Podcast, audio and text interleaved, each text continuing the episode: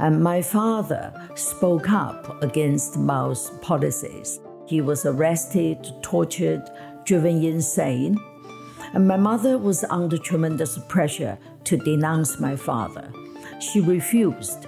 And my mother was made to kneel on broken glass.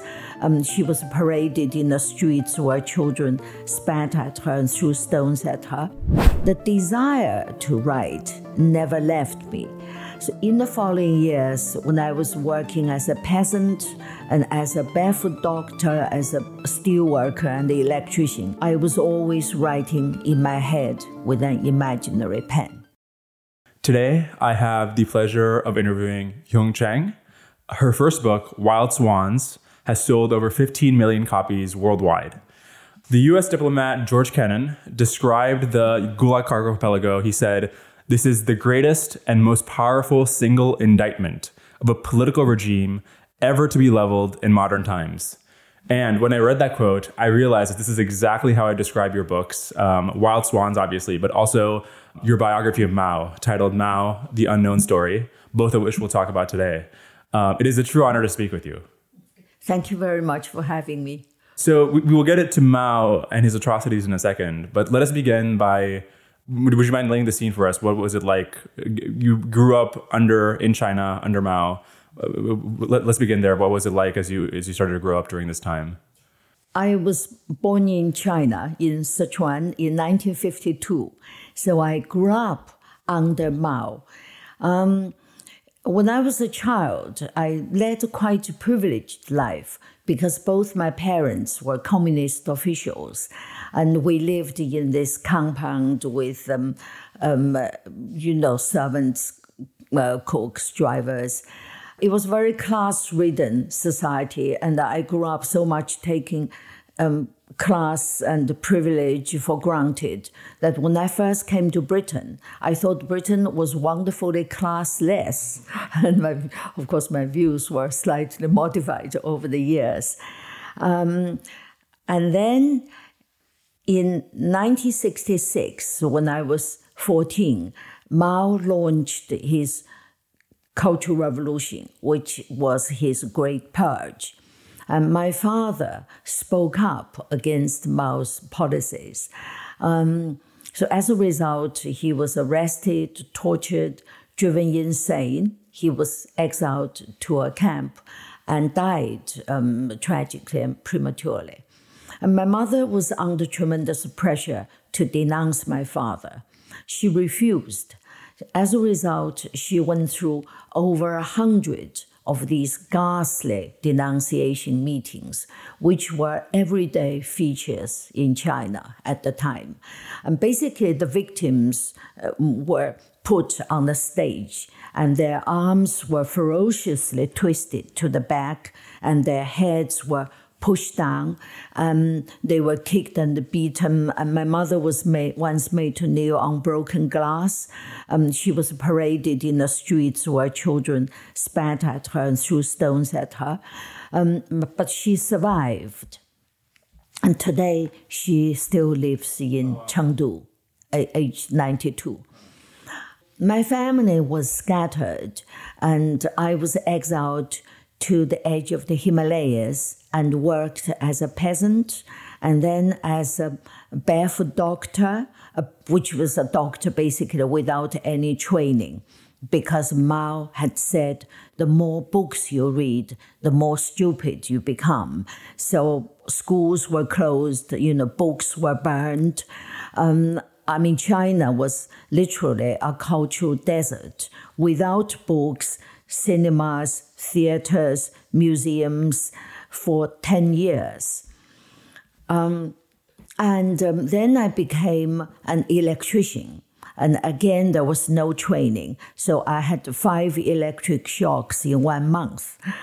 And then in 1973, partly, after Nixon's visit to China,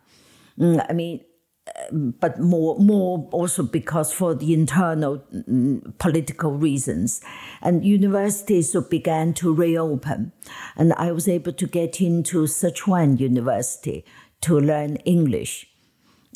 But, you know, our teachers had never seen foreigners themselves because China had been closed to the outside world after the communists took power in 1949. So our textbooks were written by these teachers who'd never been abroad. I remember the first lesson was Long Live Chairman Mao. And the second lesson was greetings, because the Chinese in those years, when we bumped into each other and we said, 吃饭了吗? 上哪去? Which means, where are you going? Have you eaten? So those were the English greetings I learned. So when I first came to London, I used to go around and ask people where they were going and whether they had eaten. Well, the only foreigners I had spoken to were some sailors in a port in South China, where we as English language students were sent to practice our English. So, and that was when I was 23. I mean, of course, we were at the port eagerly waiting for our sailors, and we had no idea what must be on their minds and how different this must be from their expectation of port life. In 1976, Mao died, and China began to change. And in 1978, there was a national exam to select the people to go abroad. For the first time under communist rule, going abroad was based on the academic basis. And so I did very well at the exam. So I became one of the first 14 people to come to Britain. And I, as far as I know, I was the first person to get out of Sichuan province, a province then of 90 million people, to come and study in the West. So when I got my doctorate in linguistics at the University of York in 1982, I became the first person from communist China ever to get a doctorate from a British university. So I was in Britain, and for 10 years, I didn't want to think about the past because it was too painful. And my father died, my grandmother who brought us up died. And there was too, you know, I just wanted to spend time enjoying the West. I had actually always wanted to be a writer. When I was a child, I loved writing. But when I was growing up under Mao, it was impossible to dream of even become a writer, because nearly all writers were condemned, you know, sent to the Gulag, driven to suicide, some were even executed. I mean, even writing for oneself was dangerous. I wrote my first poem when I was 16, on the 16th birthday in 1978. I was lying in bed polishing my poem when I heard the door banging, and some Red Guards had come to raid our flat. And if they had seen my poem, I would get into trouble and my family would get into trouble. So I had to quickly rush to the bathroom to tear up my poem and flush it down the toilet. And so that ended my first venture in writing. But the desire to write never left me. So in the following years, when I was working as a peasant and as a barefoot doctor, as a steel worker and an electrician, and when I was spreading manure on the paddy fields and checking electricity supplies on top of the electricity poles, I was always writing in my head with an imaginary pen. But I couldn't write in China. When I came to Britain, for 10 years, I didn't want to write. And then my mother came to stay with me in 1988. And first time she told me the stories of her life and stories of my grandmother. And then while I was listening to my mother, I thought I must write all this down. And then I realized how much I wanted to be a writer and how much I had always wanted to be a writer. And so after my mother left, I transcribed the tapes she left for me, 60 hours of tape recordings. And then I wrote Wild Swans, which was published in 1991 first. And I became a writer. Yes. And I mean, that is, saying you became a writer is understating it. The global impact of Wild Swans has been tremendous. And in fact, a former guest of mine, Sarah Payne, recommended it to me and I read it. And it's the most moving book I've ever read. It's truly tremendous. Let me begin by asking what it was like growing up there in terms of the psychology of living in a totalitarian system. You mentioned in the book that until very late, you could not even bring yourself to question Mao, despite seeing the consequences of his policies and the cult of personality that was there. Tell me about the psychology of living in a system like that. Well, when I was growing up in China, we were all subject to intense brainwashing and indoctrination. When we were children, Mao was like our God. If we wanted to say what I say is true, we would say, I swear to Chairman Mao. So Mao had been given this godlike status. And also at the same time, we could see how dangerous it was to question Mao. You know, in China, there were these periodical political campaigns, and many people were victimized. And the biggest crime was to question Mao.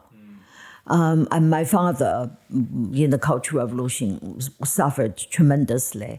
And it was also because he sort of questioned Mao.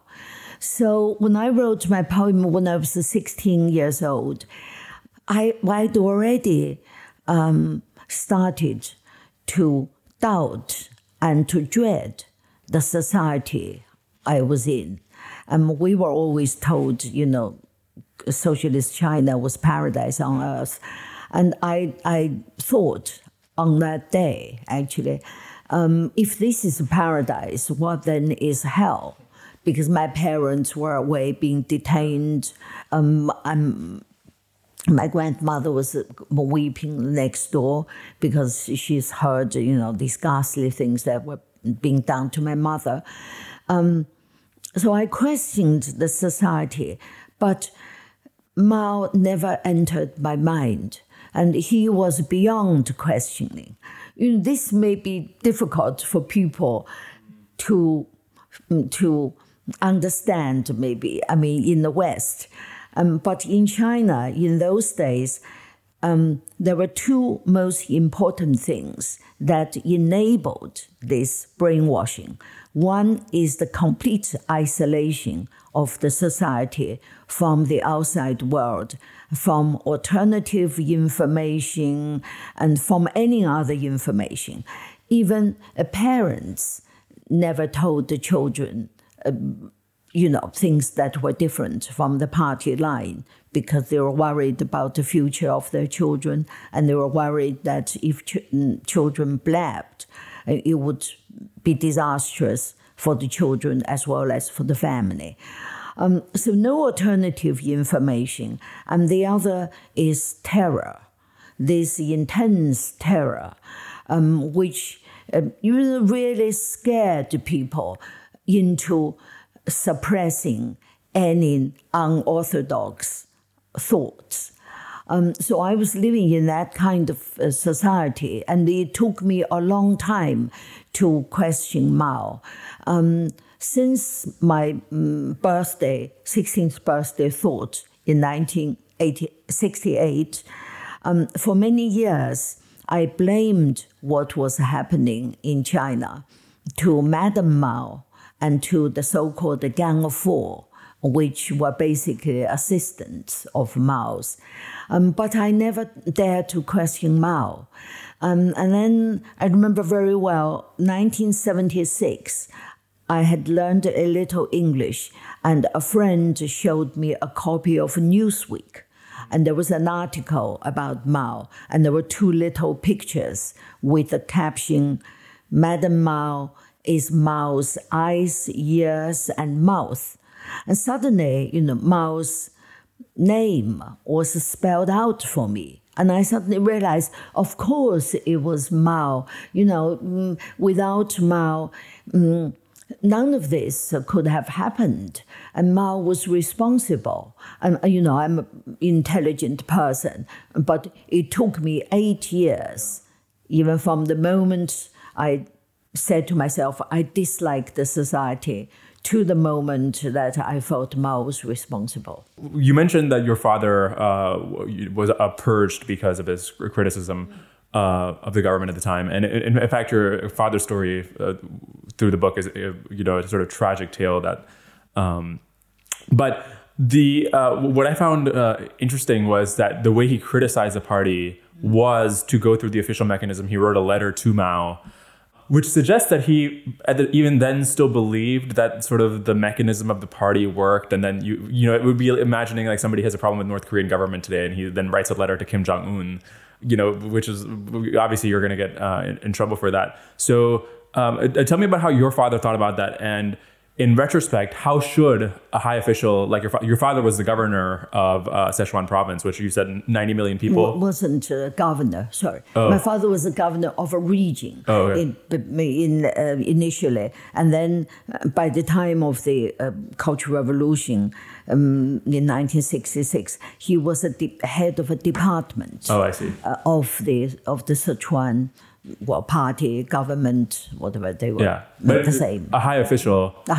What should he have done when he realized things were going? Well, there was nothing one could do. I mean, if you try to spell out your thoughts to other people, you will be instantly denounced and instantly, probably executed. I mean, nobody was allowed to say anything against Mao. My father, and theoretically, in the charter of the Communist Party, a party member had the right to write to the leadership. So my father was using that as the kind of theoretically permitted way to voice his dissent. So that's why he wrote to Mao. And in any case, all these things, the atrocities, the violence, I mean, only Mao could stop them. So writing to Mao was the only way.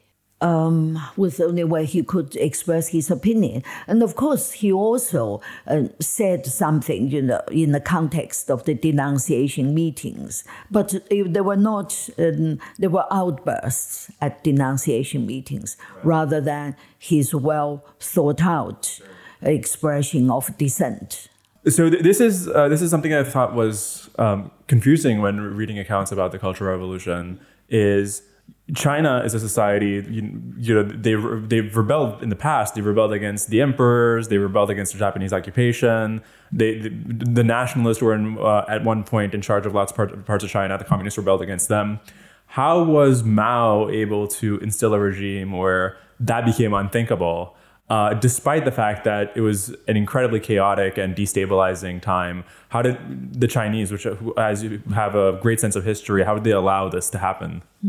Well, that's a very good question. That is the key of a communist society, of a totalitarian society, is the control, the organization. I mean, neither the emperors nor any other rulers under the nationalists under Chiang Kai-shek was China so thoroughly organized down to the grassroots, controlled by layers of party organizations.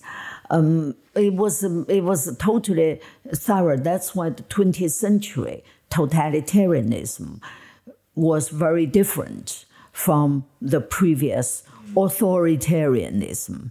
I mean, the key was the control, is this total control of a society. I mean, the power highly concentrated at the very top, the one person. The thing that's really interesting is Mao is obviously a person who doesn't understand economics, and we'll talk about that Great Leap Forward and the disastrous consequences it had because of his complete ignorance when it came to economics and industry and things like that. But what he did seem to have an incredible sense for, and Stalin and other totalitarian leaders as well, is the psychology of people and how to organize a society that has 800 million people, how to organize it so that every society has petty, sadistic, arrogant, and cowardly people, and how to organize them so that they're elevated and you use them to your advantage so that there's no nook and cranny in the entire society where a single person can have a dissenting voice or even have an independent life. Maybe you can talk about the commune life and the way in which, how can you possibly have a society of 800 million people where each person is under such strict totalitarian control? How is that even possible? The thing is that in the Cultural Revolution, for example, Mao used the young people and used the bad things in their nature. They're prone to violence, destructive, sadistic. I mean, any society, there were these people, but they were given license to indulge their bad instincts in the Cultural Revolution. Now, this took place for a couple of years in the Cultural Revolution. Then Mao reined them in by using the army. And the Red Guards, the former Red Guards, particularly the most militant, most aggressive, most sadistic and violent ones, were dispersed. And they were sent to the villages, sent to the mountains. I mean, the disobedient ones were condemned themselves. I mean, they became the targets of the second round of purges, so to speak. And all the time, Mao made sure that the barrel of the gun was in his hand, the army. So he always needed this person to control the army for him, to make sure he could wreak havoc and maintain control. And he always used the Lin Biao until 1970. Lin Biao was completely cynical. He would come to Mao's rescue when there was a dissent from Mao's other colleagues, like during the famine and when Mao started the Cultural Revolution. And until the day that he fell out with Mao, which was why Mao was suddenly a bit lost, because he lost the arm with which he controlled the army. So that's why in 1972, after Lin Biao died trying to flee out of China, things suddenly became better. And then because the Mao had to rely on another person to control the army for him. And this other person was Deng Xiaoping. And then suddenly the universities began to reopen. Things were much better from 1972. Yeah. And by the way, this is a great instance of, as soon as Mao dies, the Gang of Four is rounded up and arrested, and the Cultural Revolution stops. So, which goes to show you that this was Mao's doing. This is also an interesting example where, you have these cases where, whether it's Stalin in Russia or Mao in China, where when the tyrant dies, the system automatically improves because nobody else is as crazy as that guy. What does this show us about if Kim Jong-un died? Should we expect a similar sort of reversion to a more sane set of things? Again and again, we see tyrants die and things are not as bad as they used to be. Well, I haven't studied North Korea, so I don't know the inner workings of the regime. I mean, in that sort of a Stalinist society, really so much depends on one person. I mean, the Kim dynasty, they have arranged their kind of succession. The first Kim Il-sung died, and his son succeeded, and the grandson then succeeded. Now it seems that the grandson has begun to look into a succession of him by grooming, perhaps, I don't know, his daughter or someone close to him. I mean, Stalin couldn't do that, couldn't do the family dynasty thing. I think partly because his children were not like the Kim children. I mean, Mao Mao basically, he only cared about how he could enjoy life while he was alive, indulging his desires, which was mainly power. And he didn't care about what comes after him. I mean, he was completely materialistic, you know, in that philosophical way, in that sort of way. For example, when he was in Russia, in Moscow, when he visited Lenin's tomb, he said, it's all very well, you know, we are visiting Lenin's tomb, but Lenin can't feel anything. He's dead. So it doesn't matter. It means nothing to Lenin.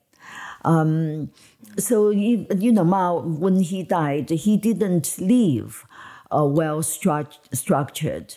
He didn't even care about his own legacy. I thought the entire purpose of the Cultural Revolution was that he was concerned that because of the Great Leap Forward, that his legacy would be destroyed in the way that Khrushchev denounced Stalin, and therefore that was the entire point of the Cultural Revolution, was to protect his legacy.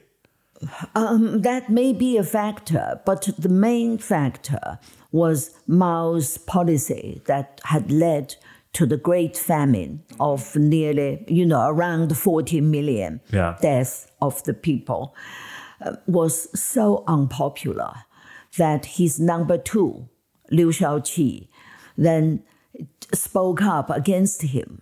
Again, there was no way even for Mao's number two to topple him, and because basically, under this tyrant, his colleagues couldn't get organized. Which was necessary to topple him. They couldn't lay their hands on the army, which was controlled by Lin Biao. So what Liu Shaoqi did was that in January 1962, when Mao had wanted to continue his policy of exporting food in exchange for arms industries in order for him to build a superpower so he could dominate the world. And Liu wanted to stop that. And he used this occasion of a party congress to speak to the 7,000 party officials in that conference hall. And my father was in there. I mean, so these party officials were, spread all over China. They were, the vast, vast majority of them were against Mao's policies that had led to the famine. And so they suddenly found Liu Shaoqi as their champion. And so together, they managed to stop Mao's policies, which is how the famine was stopped from 1962. And Mao was furious. He didn't like being thwarted and being ambushed, which he called an ambush. This was why he launched the Cultural Revolution in 1966 to punish Liu Shaoqi and the party officials. So that's how this Great Purge took place. For Mao, it was much less of it was calculated because he wanted to have his way. He wanted to purge these people. But there was also the gut feeling of revenge. And he wanted revenge on his number two who died in the most appalling way in the Cultural Revolution. So sorry if this question sounds naive, but if you have somebody like Liu Shaoqi and Deng Xiaoping and these other party officials who are seeing what is happening, and in the case of Liu Shaoqi, he was denounced before he was officially purged and removed from power, right? So there was a time when he knew he was going to be purged, but he was still in power. It's confusing from the outside of why at that time you don't, if you can't control the army because Lin Biao is in control of it, at that point you don't, I don't know, try to tell the people what is actually happening. Go to the People's Daily and say, here, you got to publish this article about what Mao is actually like. Go to all the communist officials, organize a coup. Why didn't that happen? Well, it did happen. Well, in the Mao biography, there were, I have a couple of chapters about Liu Shaoqi, exactly what you were suggesting, what he should have done. I mean, but I'm going to expand it in my next book. Basically, Liu Shaoqi knew Mao was going to purge him in 1962 after the Congress, because he'd ambushed Mao. And so he had started to build his own power base. First of all, by stopping the famine, making himself popular among the party officials, because only they mattered. The ordinary people were too far away from power.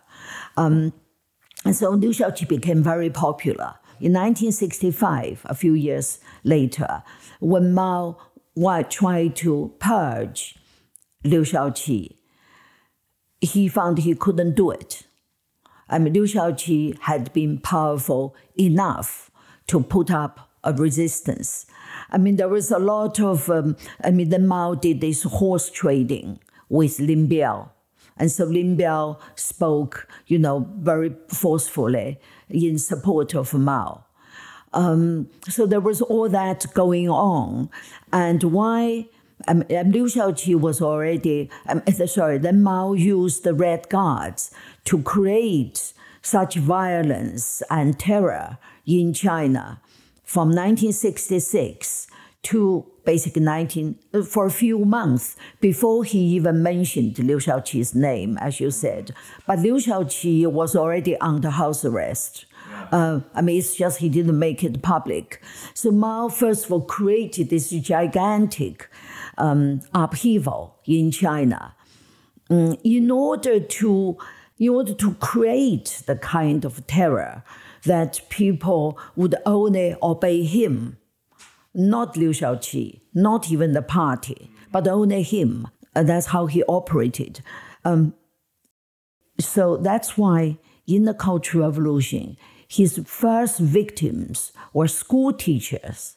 I was in a secondary school in China. I saw how the teachers were being abused, beaten up, denounced, driven to suicide, and so on. When Mao actually didn't even dislike teachers. He said, for example, to Edgar Snow that he'd like to be known as a great teacher or whatever. He was a school teacher in his youth.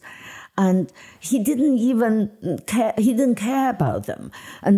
But he just used them because the teachers were the obvious target to excite, to arouse the passion, the violence, the atrocities in the young Red Guards. And so that's how he used them as a victim in order to rouse the victimizers, which were the school children. Yeah. That's how he maneuvered. He spent quite a few years Liu Shaoqi was, before the atmosphere was ripe for him to be able to purge Liu. So maybe for context, it'll be helpful first to start talking about the Great Leap Forward. The number you gave was around 40 million people. And this becomes a statistic for people. You just think, 40 million people died, whatever, it's a number. I want to make it concrete for people how much tragedy and suffering is involved in just a single person dying for starvation. Can you talk about the months-long agonizing process of what starvation is, where you see it happening to you, your family, your children, your spouse, your village, and what peasant life was like during the Great Leap Forward? Well, during the Great Leap Forward, my family was among the privileged, so I personally didn't starve. But there was a lot of starvation around us. For example, I remember when I went to school, I was eight, nine. And when I went to school, one day I was munching a steamed bread, and a young lad, a boy, darted over and snatched the bread from my mouth, and then he stuffed those into his mouth and disappeared. And then afterwards, when I told my father was very sad, and he touched my head and said, you are very lucky, other children are starving. And another thing that happened near home was our maid, our domestic help, who'd come from a village. And her family had been classified as a landlord, which was one of the categories of the desirables, destined for discrimination and horrible treatment. And I remember very well one day, she after a visit to her family, she came back and she was weeping. And I remember we lived in this courtyard, and she had so much floods of tears that the frogs that were actually thriving in the courtyard were leaping up and down. So that was in my memory as a child.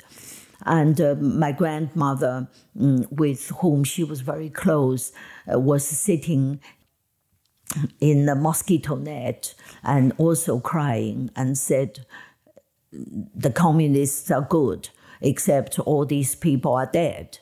I mean, so I was, because this was so much against my indoctrination about the communists, that's one of the few things I heard that made me really scared. And before her whole family died. In fact, before that, her mother came to see her to report the news that her father and the brothers or something had died. And her mother, as soon as she came into the house, she threw herself on the ground and kowtowed to my mother and said, thank you, for having saved my daughter. Otherwise, she would have been dead.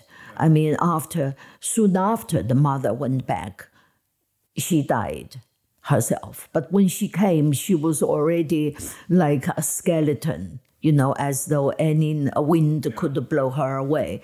It's just terrible. And one thing that made my father speak up during the Cultural Revolution, which is only a few years later, was he felt so guilty, and he volunteered to go to stay in a village.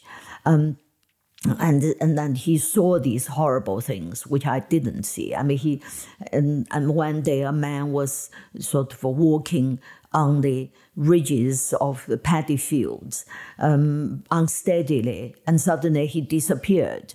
And my father rushed over, and this man had died. It's just like that. Just my father, just for his month of living in the village, he came back very seriously famished and suffering from this illness called edema, which was because of lack of food. Even my family, and we all drank this little thing, this little seed that fed on urine. I remember we all had to collect urine. We don't pour throw away our urine. We collect urine in order to grow this seed, which was supposed to have a lot of vitamin or a lot of some nutrition that could sustain people. And I remember how revolting the taste was. I mean, I didn't suffer much because my family put all our food together and the adults were starving. I knew my mother, my father, and particularly my grandmother, in order for us children not to starve. And also now, today, if you see the memoirs of China's super riches, I mean, I think most of them had memory of my generation, of the generation who had lived in the countryside. They all remembered being hungry. Yeah. As children, how hungry they were in the villages. And that sort of was partly what gave them the impetus to change. Mm. Oh, while we're on this, let me just ask about this before we return to the Great Leap Forward, now that you've mentioned it. So Xi Jinping actually had a very similar experience to you in that his father is also a high communist official. He also gets denounced and purged. Xi Jinping is also has to go through these denunciation meetings, and then he has to work as a peasant. And in fact, there's a story where he tries to come back, but his mother, to get a meal from his family, but is supposed to be in exile, but his mother then chases them away and denounces him. And so it's like gruesome stuff, right? And then when he gives these speeches, he talks about we need to return to Marxism, Leninism, and Mao Zedong thought. How is it possible that somebody who has gone through your experience can still have any sort of sympathy left for Mao or Marxism, Leninism? I actually don't understand. I'm trying to understand. I'm afraid I don't understand either. I mean, don't fully understand. Everybody is different. A lot of people had similar experiences, and they still would sang Mao's praise and wanted to return to the Mao era. I think only... not seriously return to Mao era, but they were dreamed of perhaps they tied, the control or something of the Mao era, but not really. I mean, well, everybody was different, but I mean, there were more indoctrinated people than others under the same indoctrination system. I mean, maybe he was just more thoroughly indoctrinated. And there were many reasons, and among the communist officials whose parents suffered, the children of. A lot of them identify Mao with the rule of the Communist Party. And they don't want the Communist Party to be discredited. So because they are the beneficiaries of communist rule. I mean, this is not necessarily he, but in a more general sense, because I haven't studied Xi. I don't know the inner workings of the regime. But I think a lot of children of the old communists, in spite of the sufferings from their parents, they still want China to be under this one-party dictatorship. And I think one reason now is this made them a lot of money. I mean, all the corruptions, or the, whatever, if you are associated with the regime, you stand to gain. So I think that is one very important reason. Which they would not have all the privileges if the party ended its one-party dictatorship. Yeah, in no other society is a tyrant like Mao still respected by the current regime. With Germany, nobody is yearning for the days of Hitler. There's a few people in Russia, for example, Stalinism is because of Putin's changing of the curriculum, but it's not a common thing. Whereas in China, the regime officially derives its legitimacy from Mao. It hangs his picture off Tiananmen Square. And This is doubly insidious, not only because this is a gruesome mass murderer killed 50 million people, more than anybody else in history, but because his victims were the people of China, the people who are expected to bow down to his figure and respect him are his own victims or the children of his victims. It would be like if a picture of Hitler hung off the Temple Mount in Israel or something, right? So, I guess maybe the question then is, how do the Chinese people who this happened to the Chinese people in living memory, how are they okay with having the figure of Mao up on Tiananmen Square? Well, why is there so respect for Mao in China? Well, first of all, China, as you said, is still a communist regime. For many years, that was underplayed, partly because the memory is fresh. Partly in the 1980s and 90s, particularly. The memories were fresh. I think that was probably the main reason. And gradually after that, the memories of pain were gradually fading. And particularly a generation, two generations have grown up without suffering.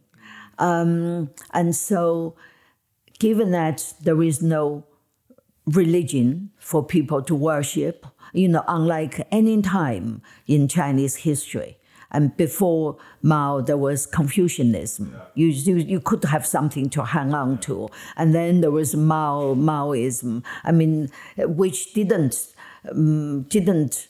didn't obviously, openly endorse violence and atrocities. It could sound quite attractive, which is why Mao's Little Red Book was in vogue for a period in the West. And so people hanged on to that. And in the post-Mao time, money was the god. But a lot of people made money, but a lot of people lost money, not only lost money, but had, was disadvantaged in this money is God society. In the society where there was no proper regulations and law, and people who were not very savvy with money lost out. They were conned, they were whatever. So there were some people who probably yearned for a more simple life where, you were given what you were given. They wouldn't like to be starved and they wouldn't like to be a political victim. But a lot of people could live a very simple life of being just fed. There may be a certain nostalgia. But the most important thing, of course, is the promotion of the regime. Particularly since Xi came to power. You were taught from school all these lies about Mao. And so people grew up with this regarding Mao as God, like back to my childhood. Yeah. What has been the impact of your books? Wild Swans sold 50 million copies. Your biography of Mao is also a bestseller. I know they're banned in China, but have they secretly been able to access? How has that revised their understanding of their own history? Well, when these books were first published in the 1990s and the year 2000, there were lots and lots of ways to get them into China. Hong Kong, for example, and Taiwan, pirated editions, which there are many.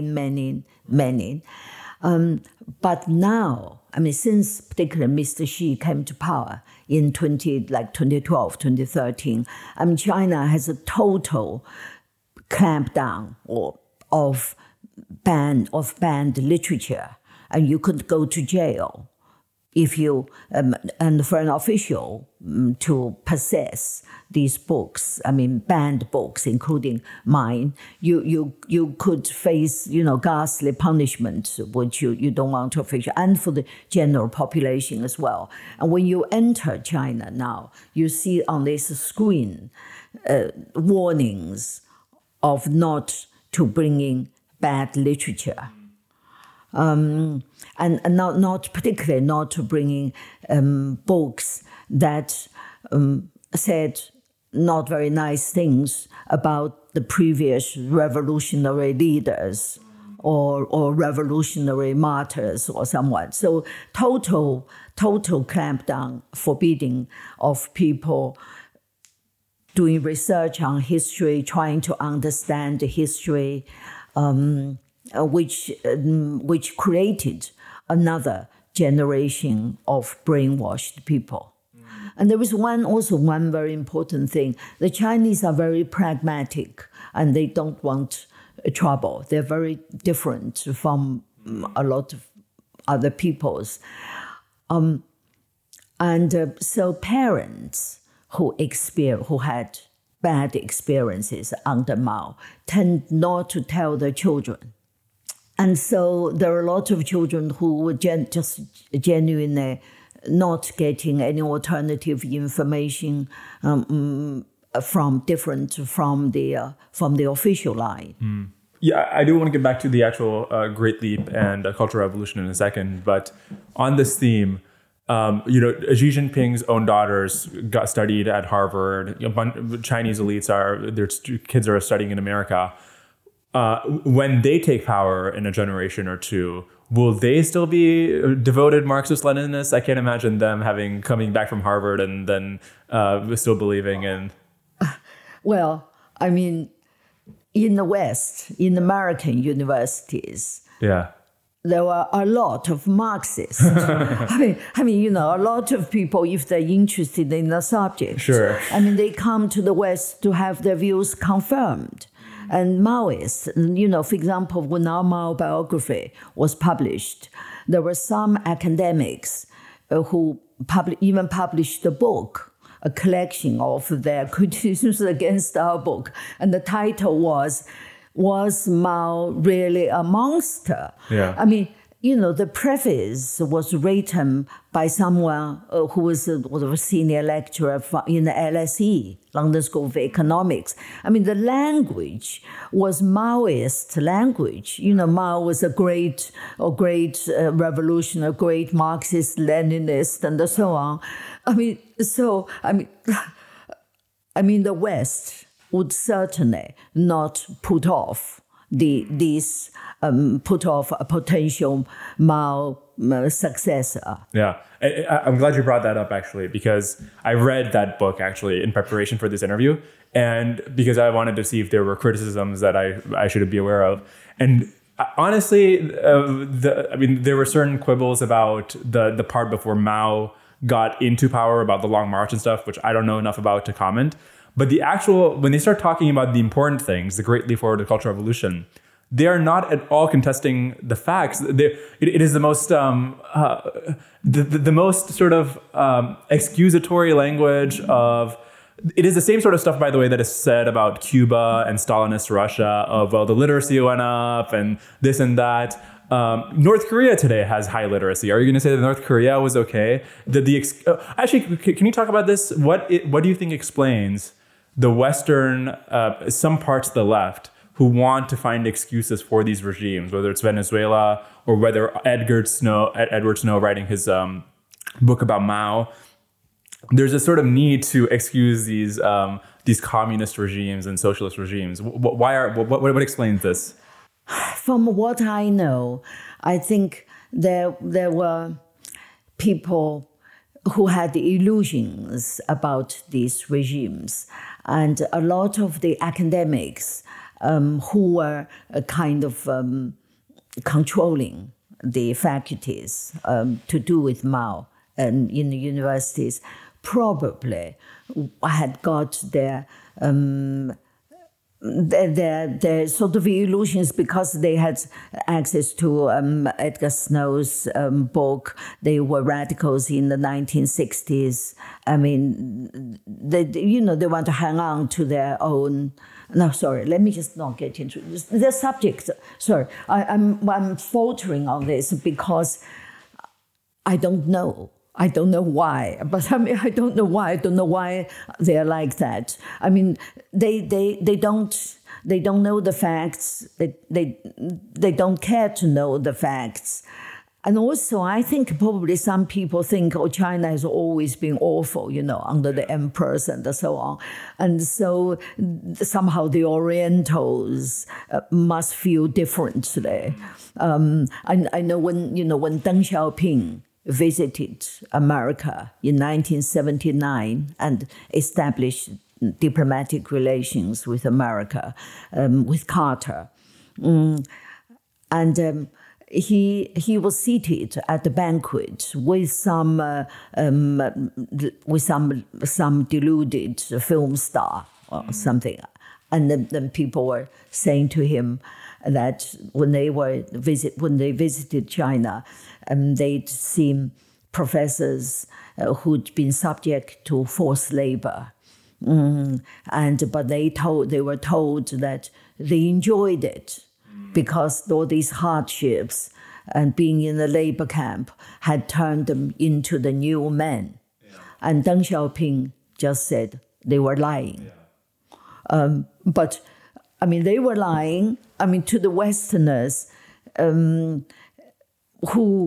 didn't know the truth, just took their words for it. Yeah. They didn't know people couldn't tell them the real truth. Yeah. Even in the case of Stalin in Russia, there was a famous New York Times reporter who was doing the Russian coverage for the New York Times, and the reports would come in about the Ukrainian famine or these other atrocities, and he would write his columns, you know, no, this is not happening. I think there was a famous headline that says, Russians are hungry but not starving. So actually, let's talk about Deng Xiaoping, and I want to ask about, so during the Cultural Revolution, he is exiled and purged, and his son, because he is known as I don't know what the black, but basically the blacks. Yeah. No, that's one of the racist side of the Chinese society. Black is bad. Right. So the son was one of the five blacks. Yeah. And so on. His son is chased out of a window by Red Guards. The doctors refuse to operate on him because he's Deng Xiaoping's son, so he's paralyzed for life.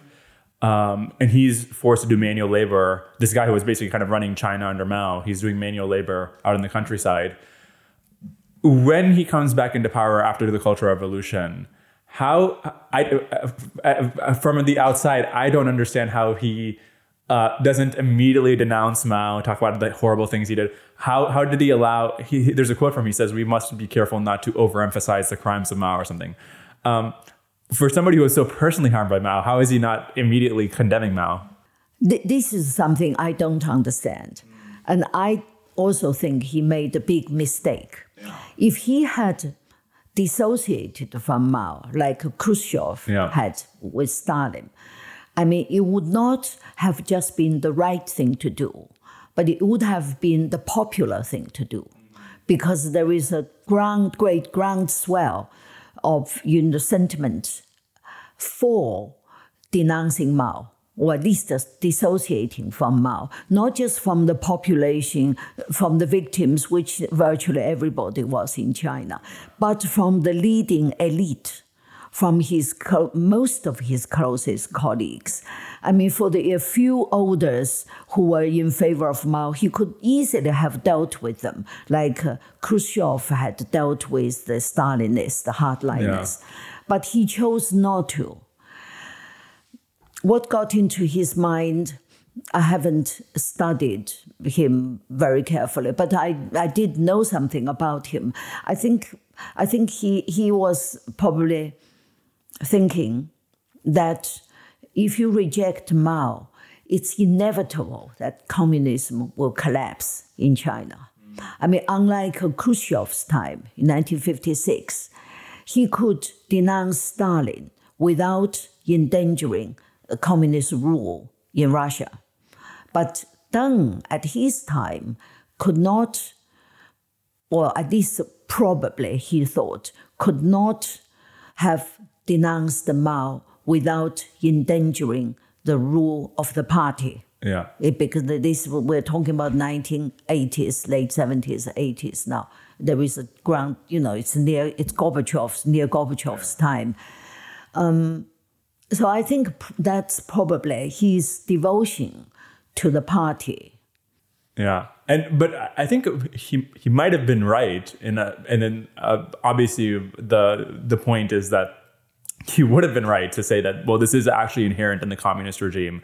In Russia, in the 80s, when they have glasnost and perestroika, and they talk openly about the Gulag system, that is one of the main contributing factors. Then people say, well, how can a regime that allowed this to happen be allowed to exist anymore? How can this be a governing regime? And that does lead to the collapse. Yes, exactly. Which was why, by the way, Mr. Xi's argument, I mean, because he was against the Gorbachev, against the perestroika and glasnost. And he's exactly that. I mean, the communist regime would collapse. I mean, that is, you know, in today's terms, that is the wealth, the money, you know, that associated with the power.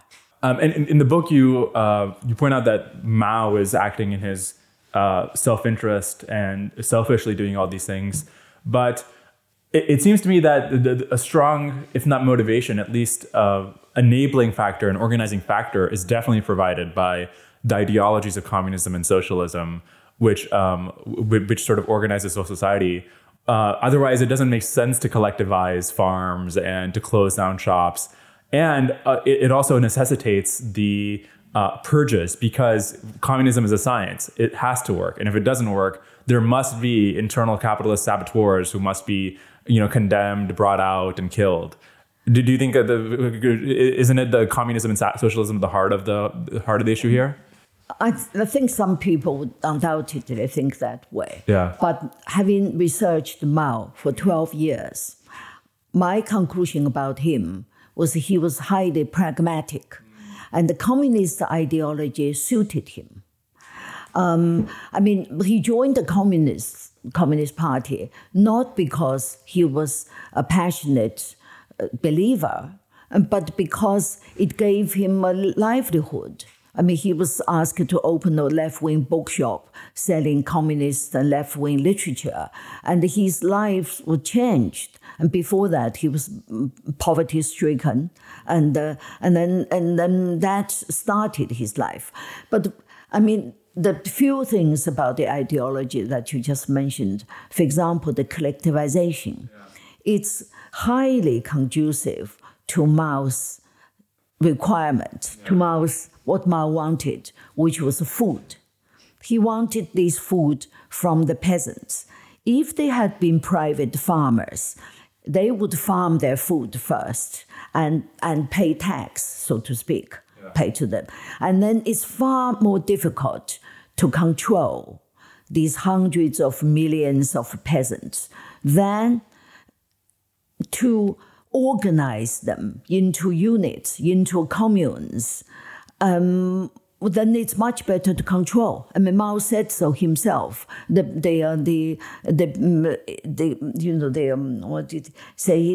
great advantage of collectivization, the communes, is easier to control. 便于管理. So this was not just an ideology, abstract ideology, but it's for what he wanted to get. Yeah, but then at least we can say one of the problems with the ideology is that it attracts and is highly conducive to opportunists like Mao and Stalin and the Kim family. But so let's go back to the Great Leap Forward and to these communes. These communes are really what it's like to be a peasant is like chattel slavery. Can you talk about the working conditions, how hard they worked while not being given food? The punishments. Tell us more about what the peasant life was like. Well, I was working in a commune for several years in the Cultural Revolution in two places, and our lives consisted mainly of work. I mean, there were fixed hours. You were allocated food and you know, fuel and other things, depending on how many hours you worked. So So your life is centered on work. I mean, you know, then everything, the commune controlled everything. If you want to travel, to go somewhere, you need the commune to give you a kind of a note, a kind of a passport to allow you to travel. If you want to get married, you have to get permission from the commune. And during the famine, this is how Mao ensured that the peasants didn't rise up in arms because of the control from the commune. I mean, there is a thing, every now and then the regime would issue these stiff orders to stop peasants fleeing their villages. I mean, if the peasants did manage to flee into the cities and beg, for example, for some food, the communes were told to get them back. So the commune is this thing we to control our entire lives. And of course, when I was in the communes, I was again in a privileged position because when we were sent down from the cities, we were guaranteed a certain food. I mean, it's too complicated, the details. But basically, the communes is the organization. It may be in some ideology, but in reality, it's how the party controls China's 500 million peasants. I mean, there were only, I think, a few tens of thousands of communes. I mean, imagine this highly concentrated organization. Yeah. So people were no longer individual farmers. Yeah. Like what they were before the communist rule. And this is exactly also what happened in Russia. And when the famine happens, again, they're not allowed to leave Ukraine. They're forced. There's roadblocks, so they're forced to starve there. So you have this really remarkable anecdote in the book about talking to these peasants about what life was like during the Great Leap Forward while you're working there, because now there's no fuel left. All the trees are taken down. And how at the time so many in the village starved because they were all distracted keeping the furnaces. Talk about how the effort to double steel output and what catastrophes that caused. Well, basically, Mao's ambition after he took power in China was to build a superpower to dominate the world. He needed to buy these machines, military industrial complexes, mainly from Russia and from Eastern Europe. But he didn't have the money to pay. China wasn't rich as today. So he exported food. So he needed a lot of food. Whereas in China, traditionally, we never produced enough food to feed the population. The emperors banned food export and bought a lot of food into China. I mean, so traditionally, China was a food importer for a few hundred years, and Mao stopped that. So to start with, there was always a food problem throughout his rule. And now the Great Leap is basically to import vast quantities of technology and equipment, mainly from Russia. That's why it's called the Great Leap. He wanted to build an industrialized whatever system. In a few years, to be fast. You know that's what he said. I mean, that's why his demand for food was vastly elevated. Mao's demand for food. And this food had to come from the peasants. I mean, so he basically seized this food to export to Russia and Eastern Europe, knowing his people would die of starvation. There was a time Mao was, kept saying seemingly philosophically, death is a good thing. If we don't have death, the earth can't contain us. These seemingly philosophical things which were taken at face value by some academics. But what he said these things to his officials in order to harden their heart when they went to seize the food from the peasants, seeing how pitiful their conditions were. And that's the origin of the famine. It's as simple as that. It's food export. Liu Shaoqi, his number 2 and his main target in the Cultural Revolution, it was thanks to a visit back to his old village that made up his mind to stop Mao's policies.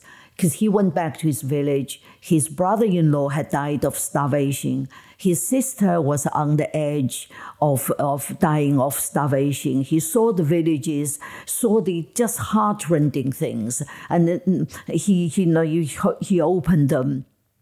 Opened the lid of a wok, a saucepan, and he saw there was nothing, just water, a few drops of grain, and he did a very unusual thing, and he bowed to the peasants and said, I'm very sorry.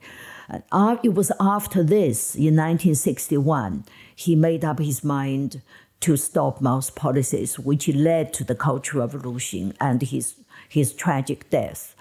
And then you also talk in the book about how these peasants, not only was all this grain being exported, which caused them to starve, but they weren't even allowed to harvest their grain because they had to talk about the turning their own woks and their own stuff into iron and spending time doing that instead of farming.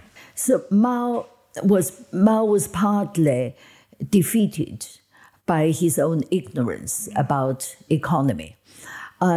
Because when you want to build a modern super industry, you needed steel. And steel was the most important thing. And China's steel producing capacities in the 1950s was very low. So he had this idea of making the whole population to make steel.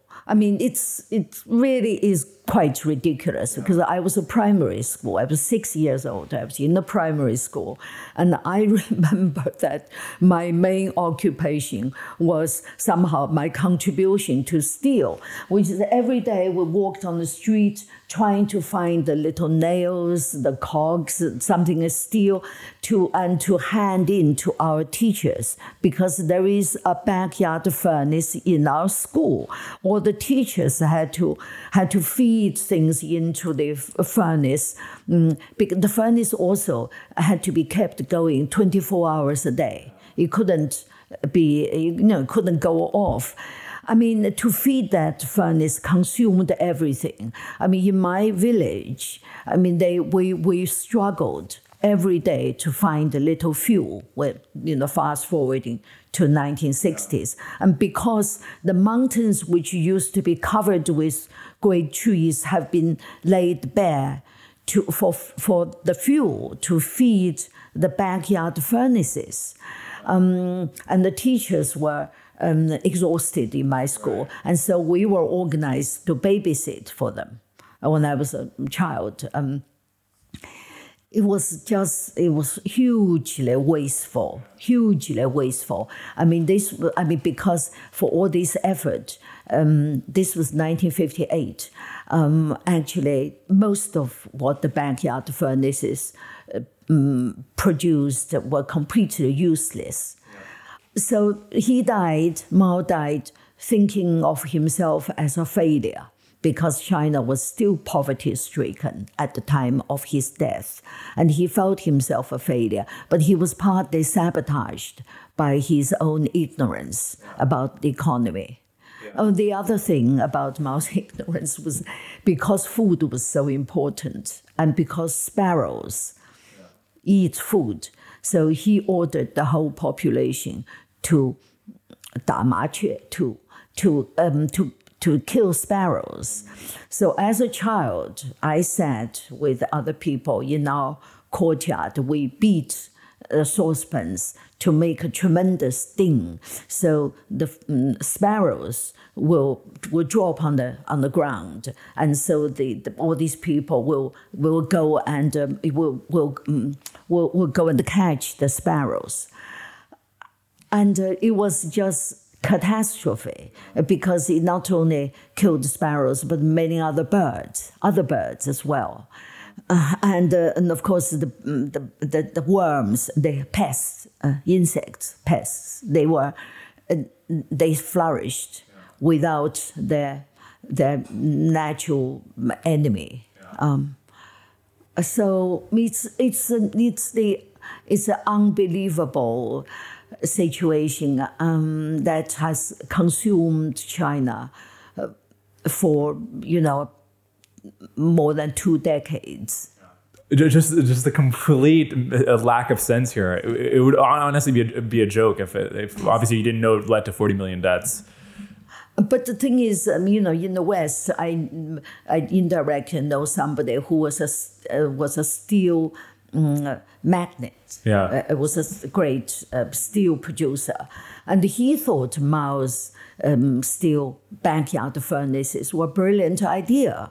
I mean, talking about people in the West, not just the academics, but many other people, completely irrational.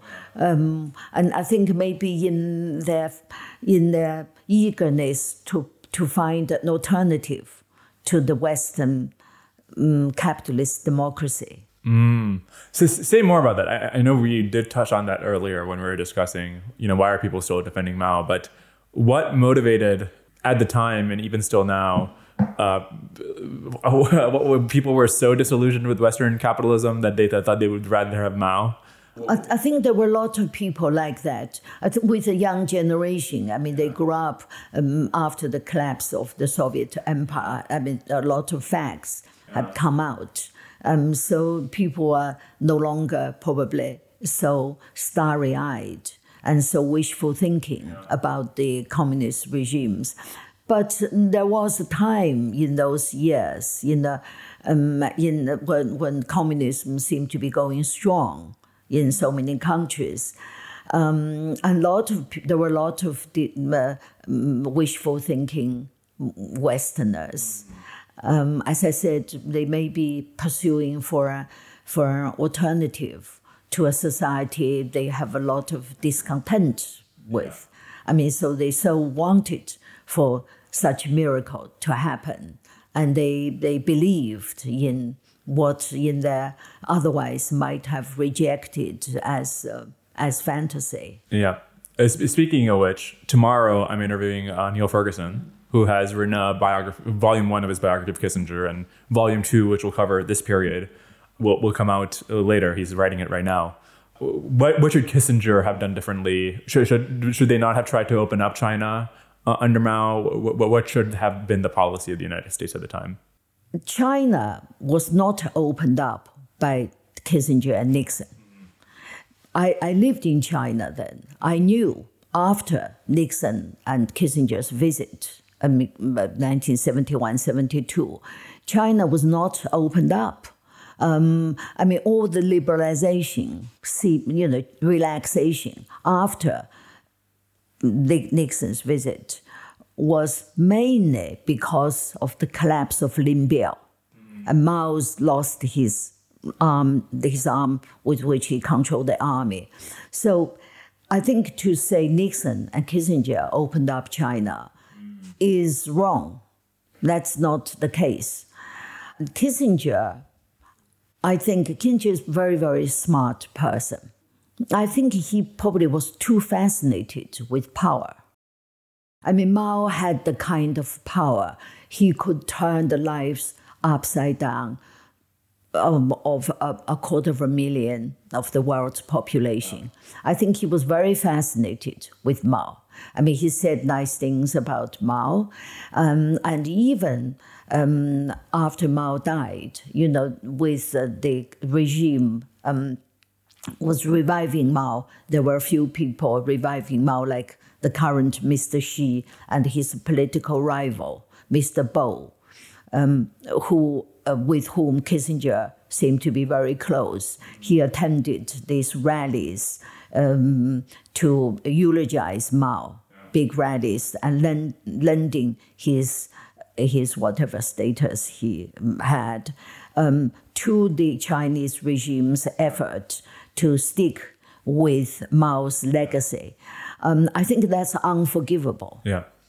That's one thing. And the other thing is China's opening up to the West. And that happened only after Mao died in 1976 and Deng Xiaoping came to power. I knew this very well because I was one of the first Chinese to be able to leave China in 1978. I mean, to see, you know, that's the very beginning of the opening up. I think it's a good thing. I mean, China has grown. I mean, you know, sort of ditching Mao's economic lunacy and the ideology that has wrecked China.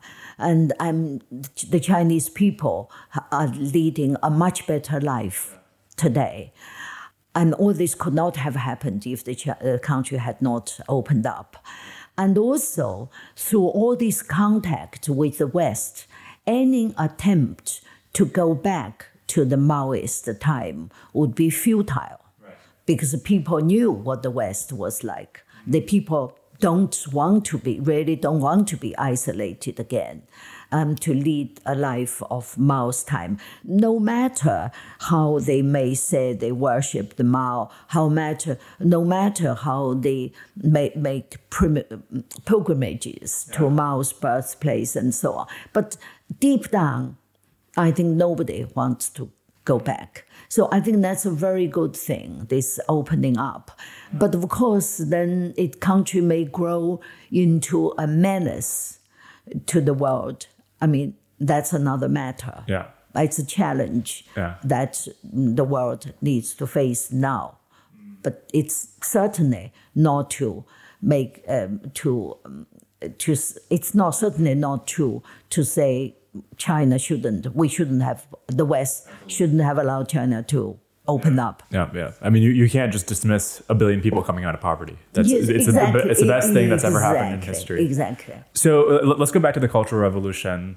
One thing that I find really interesting about communism, especially in China, is the need for the victims to then incriminate themselves, to confess. When even Hitler wouldn't have the Jews in Auschwitz, talk about renouncing their Semitic ways, and I've been an enemy to Germany in World War I. So what was? Explain why it was important that the victims of these purges had to then talk about, I'm guilty, I'm complicit. Why couldn't they just be ostracized? I think Mao knows people's psychology very well. I think he uses this as a weapon to break people. I mean, to humiliate them and to break them. I mean, so even his opponents then started to grow doubt about their own opposition. So I think that's the main thing. I mean, it's not very nice. I mean, in China, when I lived in China, I wasn't denounced, but we all had to attend criticism and self-criticism meetings. I mean, it really stirs up some very basic discomfort and upset feelings if you have to criticize yourself. I mean, not do it cynically, because you have to win nowadays. It's not, you couldn't do it cynically because nobody has reason to understand the whole thing in order to be cynical. Yeah. So you were starting with being quite sincere. I mean, so it certainly breaks people, and also it makes people turn people against each other, because when people are criticizing each other, you create a lot of animosities among the people, which is one reason why no opposition can get organized. I mean, people can't, don't dare to talk to each other in case they were denounced.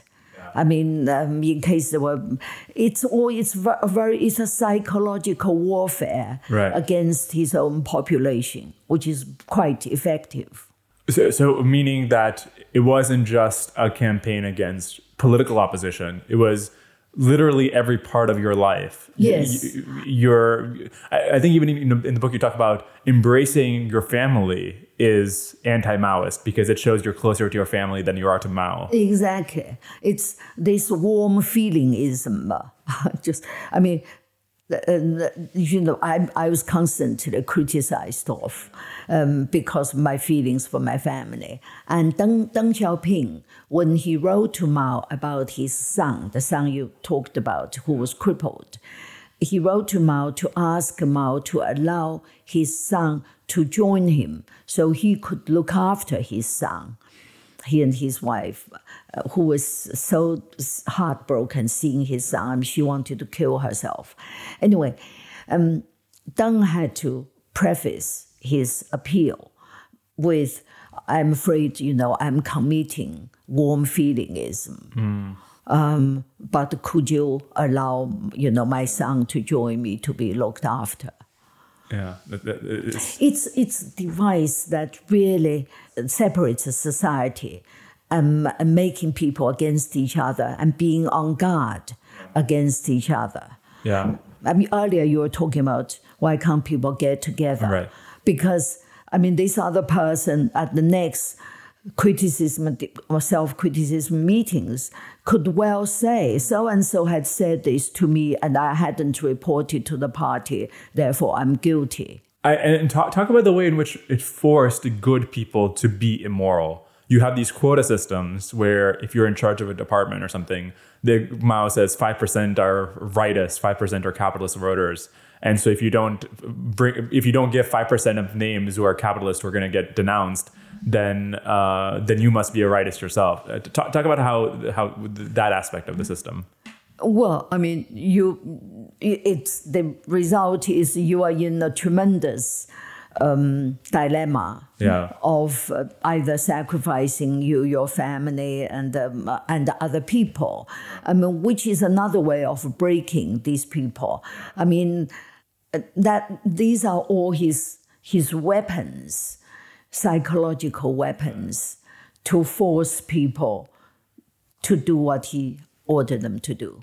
Why was there such a big reservoir of support for communist ideas, and also the personality cult that formed around Mao in China? What you know, people give different explanations of the emperor worship beforehand led to this, or peasant rice farming. What explains why China got taken over by this ideology? It's, again, not an ideology. Right. And Mao himself said in 1923, he didn't believe that the Chinese would go for communism. I mean, he thought communism could only be brought to China by the Russian Red Army. And he was right. I mean, in the earlier years, what the Comintern, you know, the Moscow's representatives to China and to other countries, and said China was a lost cause. People were the last people to go for communism. I mean, much easier in India, for example. So Mao was wise, because after the war, the Second World War, the Russian army, Red Army, invaded China and occupied the north and northeast of China, a large hunk of land that was more than the entire Eastern Europe. So with this land, Stalin then supported Mao to fight a war against Chiang Kai-shek. I mean, Mao, of course, was the main man who ensured his success, because during the war against Japan, all his colleagues wanted to fight Japan. And Mao was the only person who was against it and tried everything he could to take advantage of the war, which destroyed Chiang Kai-shek's government, whereas Mao grew, the red grew during the war. And so Mao was very smart. And this is one reason why Deng Xiaoping and a lot of other communist leaders were so totally devoted to Mao, because they realized if it were not for Mao, they would never have come to power. Right. Well, by the way, what do you make of the analogies people make when they say what happened in the U.S. and other countries a couple years ago with the BLM movement? Of course, it's not at all comparable. Right. The Cultural Revolution. I think maybe people just saw statues being toppled. Right. I don't know what else. A few things, superficial things. The Cultural Revolution was nothing like that. Nobody could, you couldn't even comprehend the horror of the Cultural Revolution in the society. The fear, the destruction. China is really totally destroyed. There is no antiquity in the private hands. Wiped out, taken by the regime. It's nothing like that. For 10 years, there were no books, no cinemas, no theaters. My mother was in cinemas and theaters were turned into prisons and torture chambers. And my mother was imprisoned in one. And, I knew how to get hold of one book. It was how difficult and how impossible that was. And that was the 10 years of the Cultural Revolution. It's nothing like what happened in the West. Hey, everybody. I hope you enjoyed that episode. As always, the most helpful thing you can do is just share the podcast. Send it to people you think might enjoy it. Put it in Twitter, your group chats, etc. Just blitz the world. Appreciate you listening. I'll see you next time. Cheers.